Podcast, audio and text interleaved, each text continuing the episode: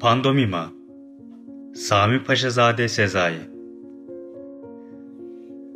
Haseki taraflarında bir çıkmaz sokağın içinde yalnız duran üç odalı bir ev, bir mezar gibi sonsuz bir sessizlikle doluydu. Bir eskimişlik ve unutulmuşluk içerisinde terk edilmiş halde bulunuyordu. Çatısından kopan bir tahta, damından uçan bir kiremit, duvarlarından yuvarlanan bir taş senelerce düştüğü yerde kalırdı. Ara sıra çirkin, ihtiyar bir Rum karısı cadılara mahsus dehşet ve sükunetle dışarı çıkarak evinde ihtiyaç duyduğu malzemeleri satın alır ve alelacele eve girip kaybolurdu.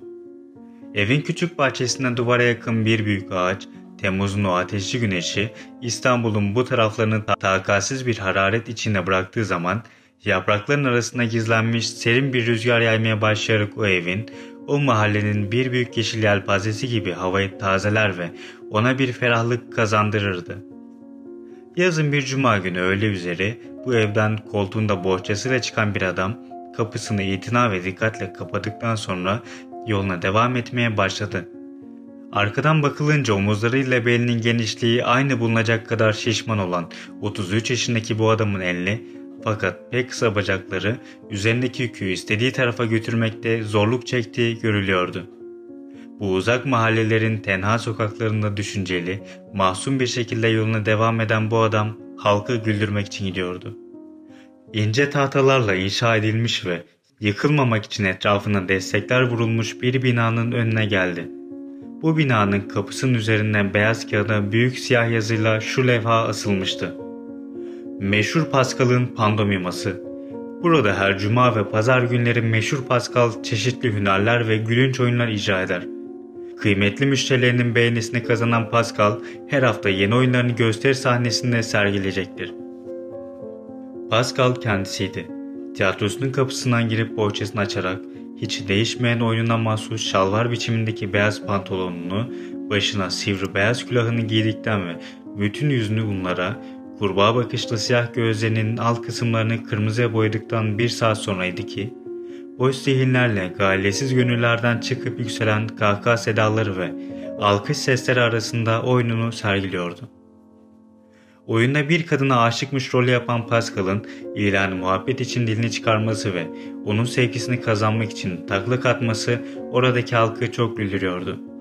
Tiyatronun bezden tavanını başının üstünde tutan, ortadaki hareketli direğe arkasını dayayarak ağzındaki sigara ile oyununu seyreden bir seyirci, Pascal'ın dilini çıkarması yok mu? İnsan buna gülmekten bayılır, diyordu. Zaten bunu orada küçük iskemlelerin üzerinde oturanların ekserisi tasdik etmişti.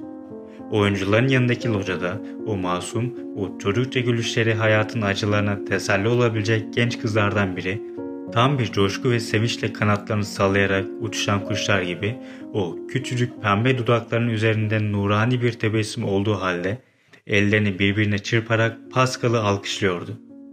Eftalya ismindeki 20 yaşındaki bu genç kız ihtiyar validesiyle hemen her hafta bu locaya geliyordu.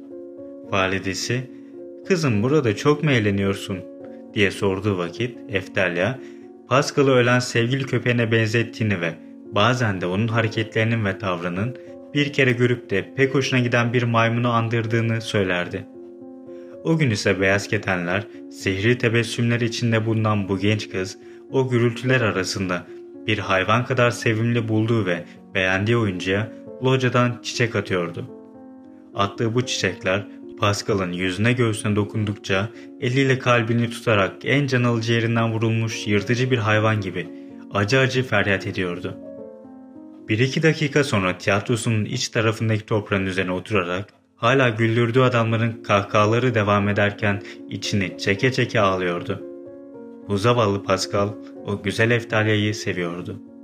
Bu kusurlu vücut o kusursuz varlığa aşık olmuştu.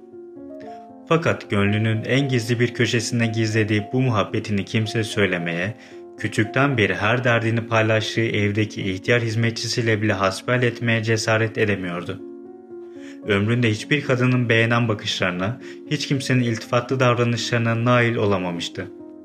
Kendisinden beklenen yalnız güldürmekti. Bak, bu kırgın halinde, gözyaşları içinde bulunduğu şu kederli vaktinde bile herkes kahkahalarla ona gülüyordu. Akşamdan sonra oyun bittiğinde yine bohçasını koltuğuna alarak geldiği yoldan çekingen bir tavırla evine avdet ediyordu.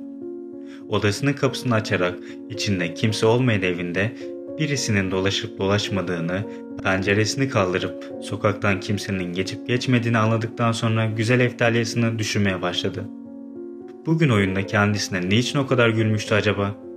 Koynundaki çiçekleri çıkarıp incitmeden ve hürmetle öptükten sonra odanın en yüksek yerine koydu. Bu çiçekler, ah bu çiçekler beni öldürecek diyordu. Kendisini bir kere kabul edecek olursa bu odaları saksılarla donatacak, o güzel eftalyasını şu köşeye oturtacak, ne kadar garip hikayeler varsa anlatacak, bütün gece onu güldürecekti. Gayet güzel bir rüyadan uyanır gibi başını kaldırdı. Ah pek de çirkindi. Alemin maskarasıydı. Ağlamaya başladı. Son gününde kötü bir haber getiren o ay ne kadar süratle gelip geçmişti. İki haftadan beri tiyatrosuna gelemeyen Eftalya evleniyordu. Zavallı Pascal, bir cuma günü kocasıyla beraber gelen Eftalya'yı güldürdükten sonra yüreğini parçalayan üzüntüsünü fark ettirmemek için başını önüne eğerek evine gidip içine kapandığı odasının kapısını sürgüledi.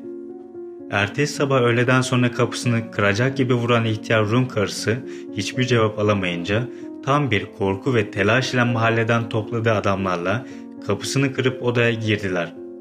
Odaya girer girmez herkes gülüşmeye başladı. Zira Pascal asılmış bir adam taklidi yaparak o meşhur maharetiyle dilini çıkarmıştı. Hayatında herkesi güldürdüğü gibi ölümünde de kimseye ağlatamayan zavallı Pascal'ın bu seferki hali taklit değil, ölüm gibi hakikatti.